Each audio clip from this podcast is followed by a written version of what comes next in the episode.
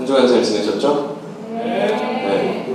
한 주간 공부하시느라 또 말씀 가운데 신앙생활 하시느라 크리스찬 고등학생으로 사시느라 고생이 많으셨죠? 안 그러셨다고요? 괜찮습니다. 어, 오늘 말씀 제목은요. 한번 읽어보실래요? 시작.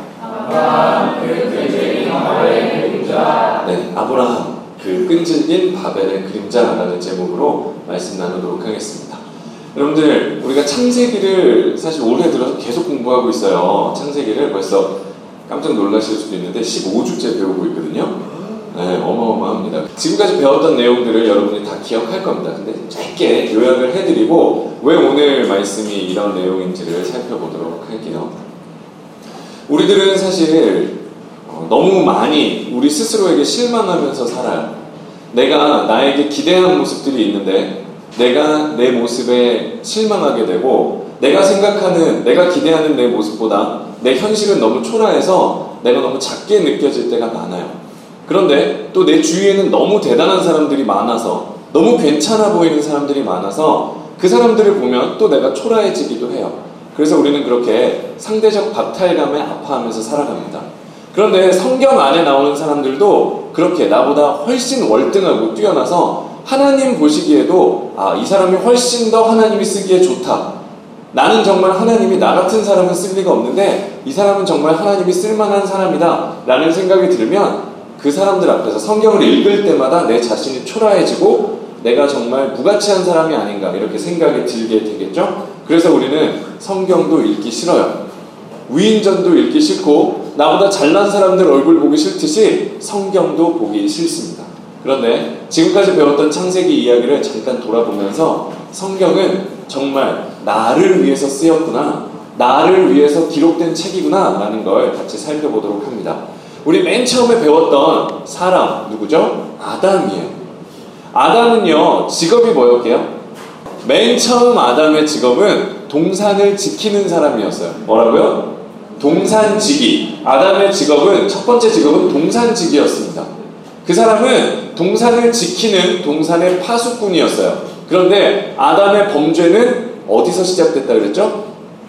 동산 지기가 동산 주인이라고 착각했다 그랬잖아요. 그래서 내 것이 아니고 맡아 지키는 자가 마치 그것이 내 것인 것처럼 착각해서 거기 있는 선악과를 따먹지 말라 하신 하나님의 말씀을 이해하지 못했어요. 어, 왜 다 내 건데 이것만 못 먹게 해? 그래서 모든 것을 동산지기에게 주셨던 하나님의 사랑이 저 선악과를 못 먹게 하는 심술꾸러기 하나님으로 변질돼 버렸어요. 무엇 때문이라고요?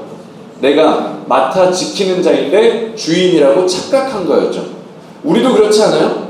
우리의 삶이 사실은 하나님께서 우리에게 시간과 기회와 나라는 사람의 인생을 허락해 주신 건데 그게 내 거라고 생각하고 내 인생이라고 착각하고 살다 보면 대체 내 삶인데 왜 마음대로 못하게 하는 거야? 왜 대체 내가 마음대로 못하는 이런 일들이 있는 거야? 하면서 하나님을 원망하게 되잖아요. 우리가 아담인 거였죠. 아담 안에서 우리는 우리를 발견하면 돼요. 그렇죠? 그리고 그 아담이 선악과를 따먹고 나서 어떻게 됐어요? 쫓겨났습니다. 그렇죠? 쫓겨났는데 하나님께서 그 아담을 때려서 쫓아내신 게 아니라 살 수 있도록 도와서 쫓아내셨어요. 우리 다 공부했던 거니까 기억 안 나면 집에 가서 다시 들으세요. 근데 하나님께서 바로 우리들인 그 아담을 우리들의 원형인 그 아담을 다시 싸매시고 살리셔서 내보내셨단 말이에요. 그래서 아담의 직업이 뭐가 돼요? 농부가 되죠. 농사를 짓는 자가 됐어요. 그런데 그 아담이 그 아담이 하나님께서 여자의 후손을 기다려라 그랬는데 여자의 후손을 만들어냈어요. 그게 뭐였죠? 가인이에요. 아담은 하나님께서 기다리라 하신 여자의 후손을 만들어냈다는 거죠. 그래서 만들어낸 메시아, 하나님이 허락하신 메시아가 아니고 인간의 손으로 만들어낸 메시아를 가지고 섬겼단 말이에요. 그게 아담의 두 번째 범죄였던 거죠. 아담이 쫓겨난 다음에 사람이 변해서 착해졌나요? 그렇지 않아요. 아담은 여전히 여전히 쫓겨난 후에도 자신의 힘으로 무엇인가 해보고자 하고 자신이 주인이 되어서 능동적으로 주도적으로 뭔가 구원을 정, 쟁취해내려고 했던 사람이었던 거예요. 그런데 하나님께서 그 아담을 다시 찾아오시죠. 그래서 복을 주시고 복을 주십니다. 우리는 그렇지 않아요? 우리도 그렇잖아요. 우리들이 어떻게 하면 행복해질 거라고 믿어요? 우리의 삶의 만족과 우리의 삶의 궁극적 목표는 뭐예요? 돈인가요? 명예인가요? 힘인가요? 아니면 칭찬인가요? 성공인가요? 그 모든 것들은 하나님께서 우리에게 기다리라 말씀하신 성령으로 말미암아 우리에게 주시는 만족이 아니라 우리의 손으로 만들어낸 만족들이에요. 그래서 우리는 만들어낸 메시아, 우리의 손으로 만들어낸 메시아를 추구하면서 살아가고 있는 거죠. 우리가 또한 아담이었던 거예요. 그렇죠? 그런데 그 아담을 하나님은 끝 까지 쫓아오세요. 끝까지 사랑하세요. 아담이 죽는 그날까지 하나님은 아담을 놓지 않고 끝까지 붙들고 가신단 말이에요. 하나님의 약속이죠. 우리를 붙들고 가시겠다는 거예요. 아담 이후에 계속해서 가인과 죽은 아벨 말고 셋째 아들 셋의 족보가 이어집니다. 가인의 족보는 어땠어요? 이기고 빼앗고 승리하고 죽이고 짓밟고 올라가는 족보였죠. 그런데 하나님께서 그 족보를 결론적으로 뭐라 그러셨어요? 그들을 가인의 후손들을 하나님이 뭐라고 부르시죠? 방랑자라고 부르신단 말이에요. 이 세상에서 잘 되는 것 같고 힘을 얻은 것 같고 성공한 것 같고 쟁취한 것 같고 영광을 얻은 것 같고 용사가 된 줄 알았는데 성경이 그들의 이름을 방랑자라고 부른단 말이에요. 뿌리 없는 자라고 부르셨어요. 여러분, 우리의 삶이 어때요? 승리하셨어요? 짓밟아 이기셨나요? 다 가지셨어요? 다 이루셨어요, 이제? 그렇지 않죠. 우리는 실패하고 깨지고 아프고 상처 입고 모자란 상태에서 지금 여기 나와 있는 거예요. 하나님은 우리를 부르시는 거죠. 예수님이 말씀하셨어요. 수고하고 무거운 짐진 자들아 다 내게로 오라. 내가 너희를 쉬게 하리라. 예수님은 한 우리 아버지 하나님은 그 승리자들, 밟아 이긴 자들, 세상의 용사들을 들어서 너가 세상에서 영광 받았으니까 내가 너를 사용할 거야? 이렇게 말씀하시는 분이 아니에요. 하나님은 깨지고 상처 입어서 세상에서 숨을 곳이 없어서 눈물 흘리며 주님의 재단 앞으로 나오는 그분의 자녀들을 보듬으시고 다시 일으켜 세우시고 그들을 살리시는 분이란 말이에요. 그래서 아벨의 족보는 죽고 죽고 죽고 죽고 죽더니 죽었더라밖에 없는 거였죠. 그런데 하나님께서 그 아벨의 족보를 생명의 족보라고 불러요. 성경이 죽고 죽고 죽고 죽고만 나오는 그 족보의 이름을 생명의 책이라고 부른단 말이에요. 왜요? 누구를 낳고 죽고 낳고 죽고 낳고 죽었잖아요. 우리는 우리의 삶에서 우리의 죽음을 통해서 예수 그리스도의 모습을 드러내는 거예요. 참 생명이신 예수의 삶이 내 안에서 나타나게 되면 우리는 죽음 가운데서 생명을 잉태하는 자들이 되는 거란 말이죠. 그래서 우리는 가인의 족보를 사랑에 마지 못해서 가인처럼 살고 싶어서 아주 전력 질주를 해 가는데 하나님이 우리를 뒤에서 딱 붙들어서 어디가? 그러고는 붙들어서 아벨의 족보, 죽음의 책에 집어 던져버리고 생명의 삶을 살게 하시는 거예요. 그게 죽음 속에 꼽히는 생명의 역설이라는 거죠.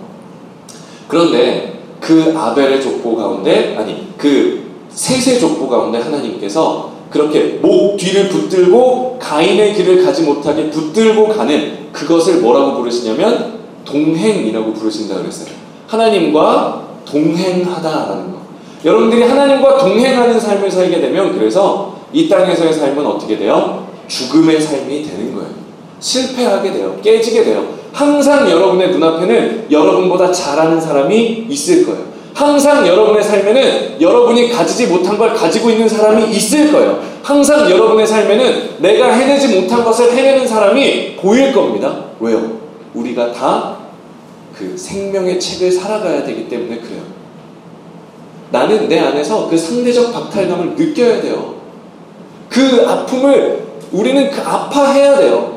왜냐면 그래야 나는 이 땅에서 얻는 것이 진짜가 아니구나를 깨닫는단 말이죠. 그런데 그 셋의 후손 중에 누가 있었어요? 노아가 있었어요. 노아.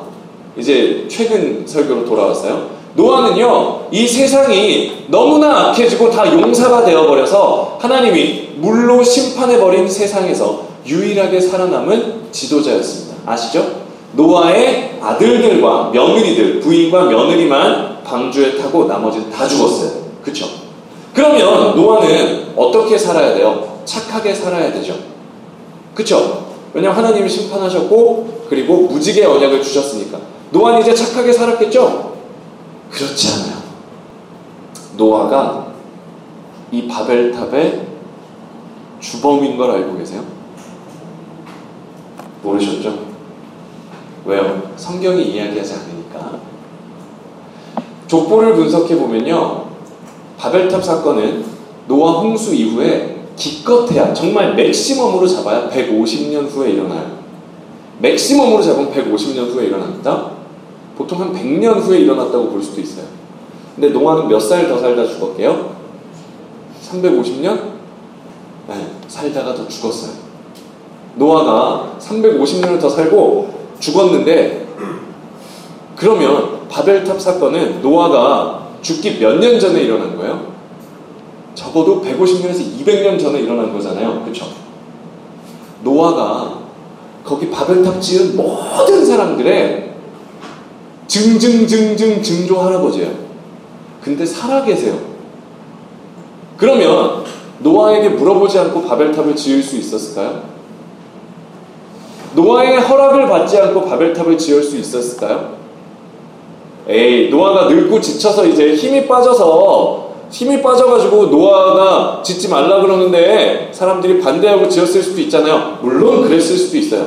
그렇게 읽고 싶어요, 저도. 왜냐면 그래도 노아는 마지막 의인이라고 믿고 싶거든요. 그런데 성경이 기록하고 있는 어떤 사건을 제가 최근에 떠올리게 됐어요. 뭐였냐면 노아가 성경이 노아에 대해서 마지막 기록하고 있는 게 뭐죠? 노아가 자기 아들을 저주했잖아요. 기억나시죠? 술 먹고 잠들어 있는데 자기가 벗고 자고 있는데 아담으로 돌아가서 자고 있는데 그걸 비웃은 아들을 저주해 버렸단 말이에요. 그리고 너는 평생 노예로 살아 이랬단 말이에요. 그래서 옛날 서구 열강들이 그 성경 말씀을 근거로 아프리카 노예들을 갖다 팔았어요. 교회들은 그거를 옳다고 또 맞다고 해줬어요. 쟤네들은 성경이 노예라고 만들어놨다. 이러면서. 목사님들이 노예 파는 데 가가지고 막 이렇게 축복도 하고 그랬어요. 잘 팔리게 해주세요. 막 이러면서. 왜냐면 노아의 저주를 받았으니까. 자, 여러분 잘 보세요. 그 당시에 이미 노아의 저주에 의해서 사회의 계층이 나누어지고 권력 구조가 만들어졌어요. 그러면 노아의 말 한마디에 그렇게 노예로 전락할 수 있는 그 아들들이 노아의 말을 거역할 수 있었을까요? 아니라니까요. 노아는 또 왕이 됐던 거예요. 노아는요, 바벨탑 건설의 주인공이 되었던 거죠. 여러분, 사람은요, 안 변해요. 하나님이 은혜를 주셔서 다시 되살린 노아가 결국은 그 바벨, 바벨탑을 건설하는데 아무리 좋게 보더라도 자기 후손들이 건, 짓는 걸 못 막는 무능한 크리스찬이었거나 무능한 하나, 무능한 사람이었거나 아니면 정말 우리가 조금만 자세히 살펴보면 바벨탑 건설의 주범으로 그 자리에 서고 있단 말이에요. 여러분, 사람은요, 변하지 않아요. 여전히 죄인인 거죠. 그래서 그 바벨탑 사건은 아담 때부터 이어져 내려오는 인간의 범죄, 자신의 힘으로 하나님이 되고 싶다. 자신의 힘으로 자신의 삶의 주인공이 되고 싶다. 자신의 손으로 자신의 길을 개척해 내겠다. 하나님과 상관없이 내가 영웅으로 서겠다라는 그 인간 본성의 표현이었던 거죠. 그래서 성경은 이제부터 등장하는 모든 죄인을 다 바벨론이라고 불러요. 바벨론은 바벨탑이랑 똑같은 말이에요. 그렇다면 오늘 아브라함, 그 아브라함은 왜 끈질긴 바벨의 그림자인가 살펴볼게요. 아브라함이 태어날 때 노아가 죽어요. 노아가 죽는 해에 아브라함이 태어납니다. 제가 그거 찾았느라 엄청 고생했어요. 아무도 설명을 안 해주는데, 아, 그런 거왜 연구를 안 하나 몰라. 그죠? 성경 한 20시간 정도만 보면 찾을 수 있거든요. 근데 연구를 안 하더라고. 여러분들은 집에서 20시간씩 보시면 다 찾을 수 있겠지만, 네, 오늘 네, 저 공과 공부 시간에 보여드릴게요. 알겠죠? 공과 공부 시간에 여러분들이 보실 수가 있어요. 왜 노아가 죽을 때에 아브라함이 태어나는가 보실 수가 있습니다. 어쨌건 노아가 죽어요. 이게 무슨 뜻인 것 같으세요? 하나님께서 은혜를 주셨는데 변하지 않고 계속해서 범죄하던 인간이 죽어버렸어요. 그러면 하나님이 이제 실망하고 인간들에게 희망을 버리고 이제 그 믿음의 자손들의 대를 끊어버려야 되잖아요. 그런데 노아가 죽어도 하나님의 뜻과 하나님의 사랑은 멈추지 않았어요. 그래서 하나님은 아브라함을 준비하시고 아브라함을 부르신 거예요. 그쵸? 여기까지 이해되셨죠? 그러면 하나님께서 준비하고 부르시는 아브라함은 의로운 사람이어야 되겠죠? 아니죠. 아브라함 역시 어떤 사람이어야 돼요? 아담부터 노아까지 흐르고 바벨탑의 정점을 찍었던 그 모든 범죄의 온상이어야 된단 말이에요. 그 모든 범죄를 다 담고 있어야 된단 말이에요. 여러분, 아브라함이야말로 진정한, 진정한 그, 뭐라 그럴까? 악의 화신이라고 볼 수 있어요. 아브라함이 어마어마한 사람입니다. 오늘 주보에 보면 아브라함의 이야기가 나와요. 12장 13절이에요. 제가 읽겠습니다. 창세기 12장 13절이에요. 원하건대 그대는 나의 누이라 하라. 그러면 내가 그대로 말미암아 안전하고 내 목숨이 그대로 말미암아 보존되리라 하니라.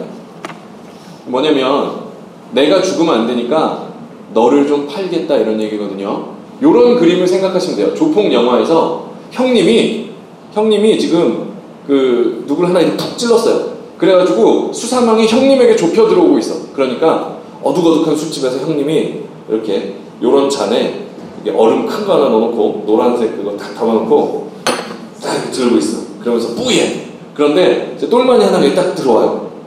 그러면 형님이 앉아라. 딱 앉아. 너 이번에 큰 집 좀 갔다 와야겠다. 뭐야? 나 대신 들어갔다 오라 이거 아니야. 그죠? 갔다 와야겠다.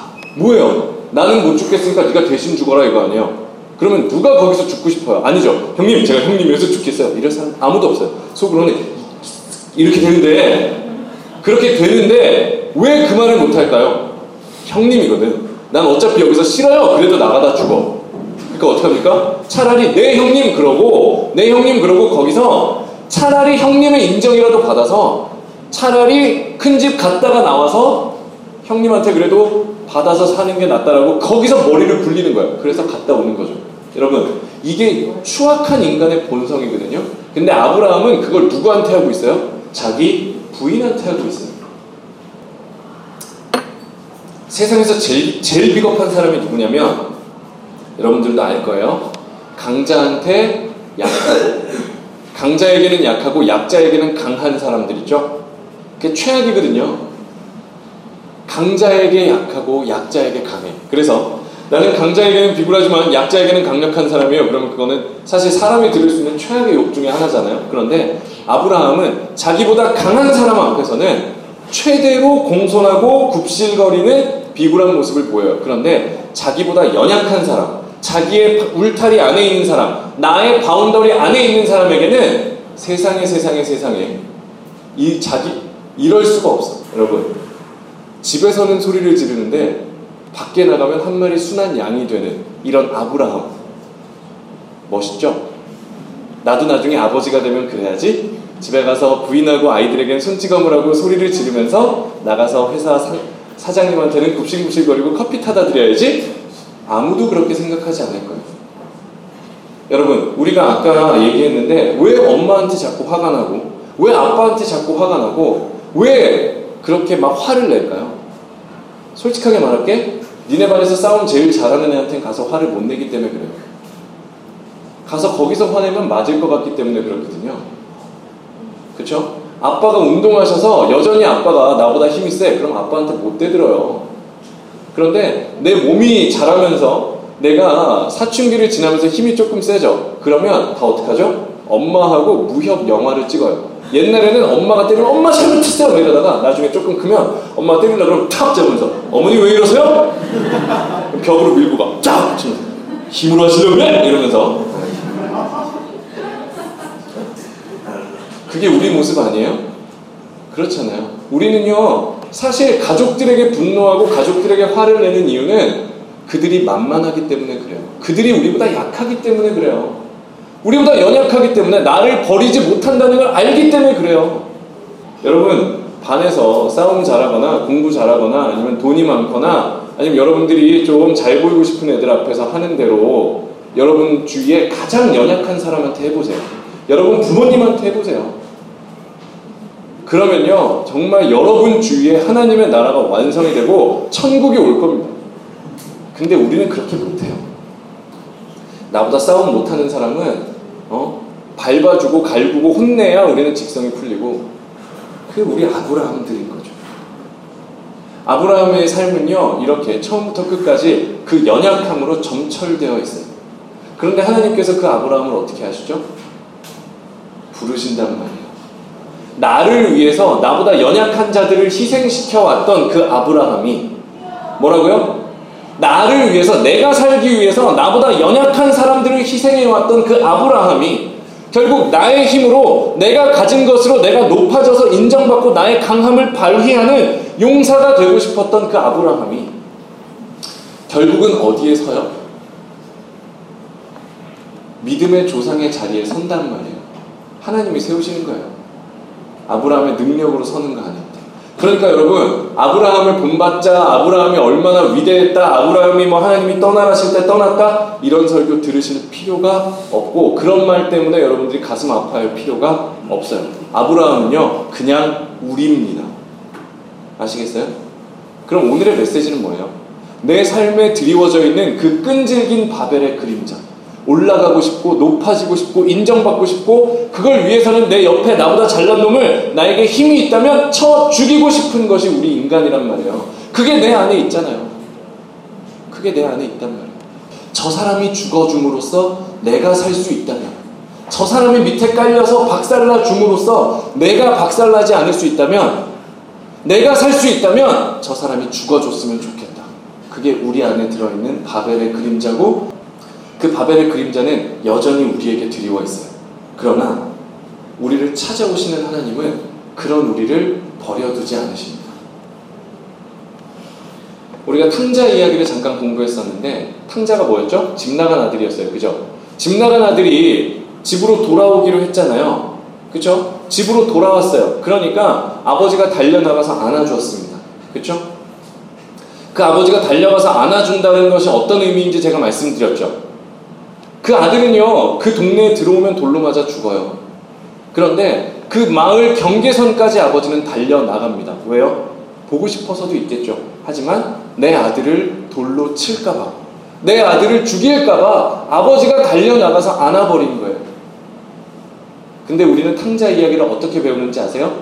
회개하면 하나님께서 받아주신다라고 해요. 회개하지 않으면 하나님이 받아주시지 않는데 회개하면 받아주신다라고 해요. 실제로 탕자가 아버지 잘못했습니다라고 말한 건요. 아버지가 달려와서 안아버린 후에요. 즉 아버지가 아들 위해서 대신 죽어버린 이후에 아들은 회개한단 말이에요. 여러분 회개하지 않으면 하나님이 받아주시지 않는다 거짓말입니다. 하나님이 받아주신 사람은 회개할 수밖에 없어요. 알겠어요? 회개해야 받아주시는 거 아니에요. 그러니까 나는 회개하지 않아서 내뭐 정성이 모자라서 내 마음이 잘못돼서 내 태도가 하나님 앞에 부족해서 하나님이 나를 받아주지 않는구나. 내 회개가 하나님 앞에 받아들여지지 않았구나. 하나님이 나를 지금 아직은 뭐가 부족하다고 생각하시는구나. 그런 거 아니란 말이에요. 회개하지 않아서 하나님이 달려오지 않으신 거 아니에요.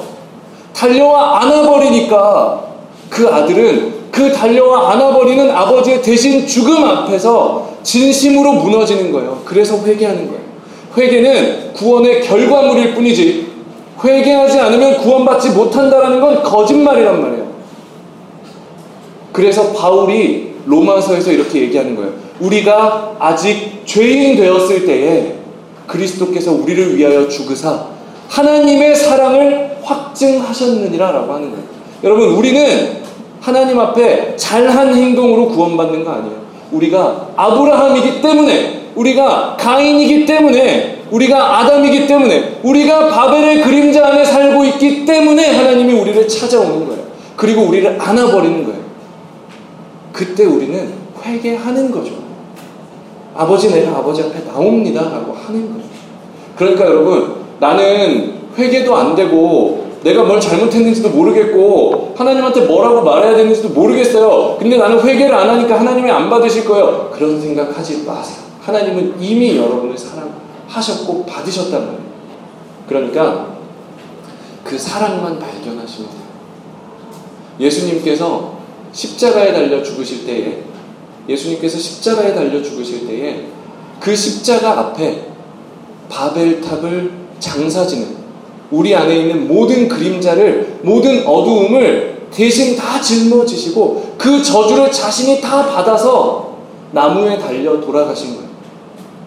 그리고 다시는 우리는 그 그림자로부터 묶여 있지 않은 거예요. 우리는 해방된 거란 말이에요.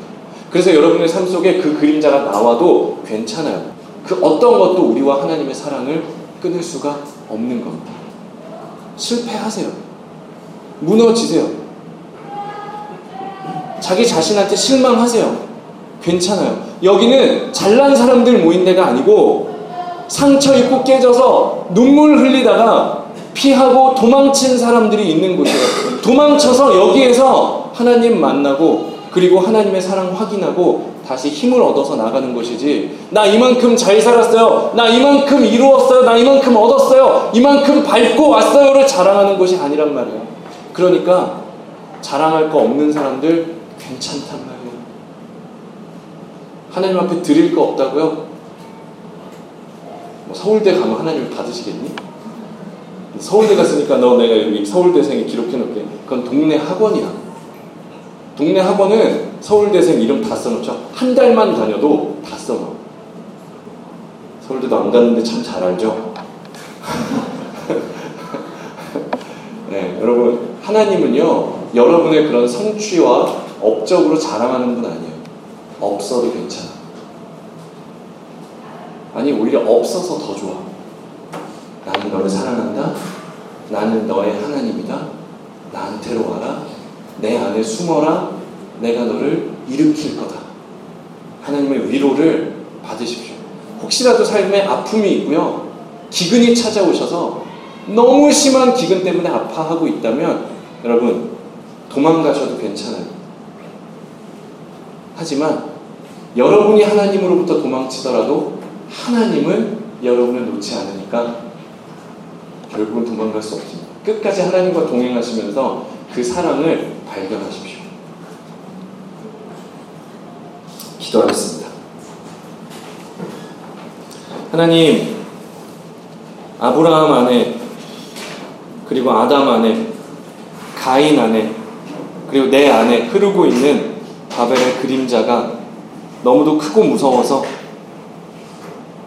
내 삶이 너무나 작고 초라해서 내가 할 수 있는 것이 너무나 없어서 하나님 아프고 힘들게 살았습니다. 성과가 없지만 멈추어 버리면 뒤처질까 봐서 날마다 땀 흘리고 애쓰고 피눈물 흘리면서 달려왔습니다. 내가 멈춰버리면 하나님도 나를 포기할 것 같아서 내가 하나님 앞에 더 달려가지 않으면 하나님도 다른 사람을 먼저 돌볼 것 같아서 하나님 앞에서도 경쟁하려고 했습니다. 모자라고 연약한 아브라함을 찾아오셔서 안아주셨던 탕자가 들어올 때에 회개하기 전에 먼저 달려가서 안아주셨던 우리가 아직 죄인 되었을 때에 우리를 위하여 죽으셨던 그 사랑으로 오늘 우리의 마음을 만져주시고 우리가 그 사랑 안에서 주님 주시는 능력으로 다시 일어날 수 있도록 도와주옵소서. 세상에서 이기는 사람이 되려고 달려가는 것이 아니라 예수 그리스도와 동행하는 사람 되도록 달려가도록 주님 성령 하나님 인도하여 주옵소서. 우리의 기도를 들어주시고 우리의 삶을 십자가의 빛으로 비추어 주셔서 바벨의 그림자는 우리를 따라오겠사오나 우리와 동행하시는 빛이신 주님 우리의 삶을 인도하시고 주님 기뻐하시는 모습으로 날마다 기적하시고 만들어 주시옵소서. 우리 사랑하는 친구들 학교에서 가정에서 그리고 학원에서 공부하고 생활할 때에 아버지 능력과 지혜와 건강과 특별히 사랑 부족하지 않도록 도와주셔서 예수의 능력으로 살아가고 예수의 능력으로 이기는 복된 주의 자녀들 다 될 수 있도록 은혜 베풀어 주옵소서. 한 주간 승리하도록 이끄실 주님을 믿으며 예수님 이름으로 기도했습니다. 아멘. 예수님 가르쳐 주신 기도 함께 드릴게요. 하늘에 계신 우리 아버지, 아버지의 이름을 거룩하게 하시며 아버지의 나라가 오게 하시며 아버지의 뜻이 하늘에서와 같이 땅에서도 이루어지게 하소서. 일용할 양식을 주시고 우리가 우리에게 잘못한 사람을 용서하여 준 것 같이 우리 죄를 용서하여 주시고 우리를 시험에 빠지지 않게 하시고 악에서 구하소서. 나라와 권능과 영광이 영원히 아버지의 것입니다.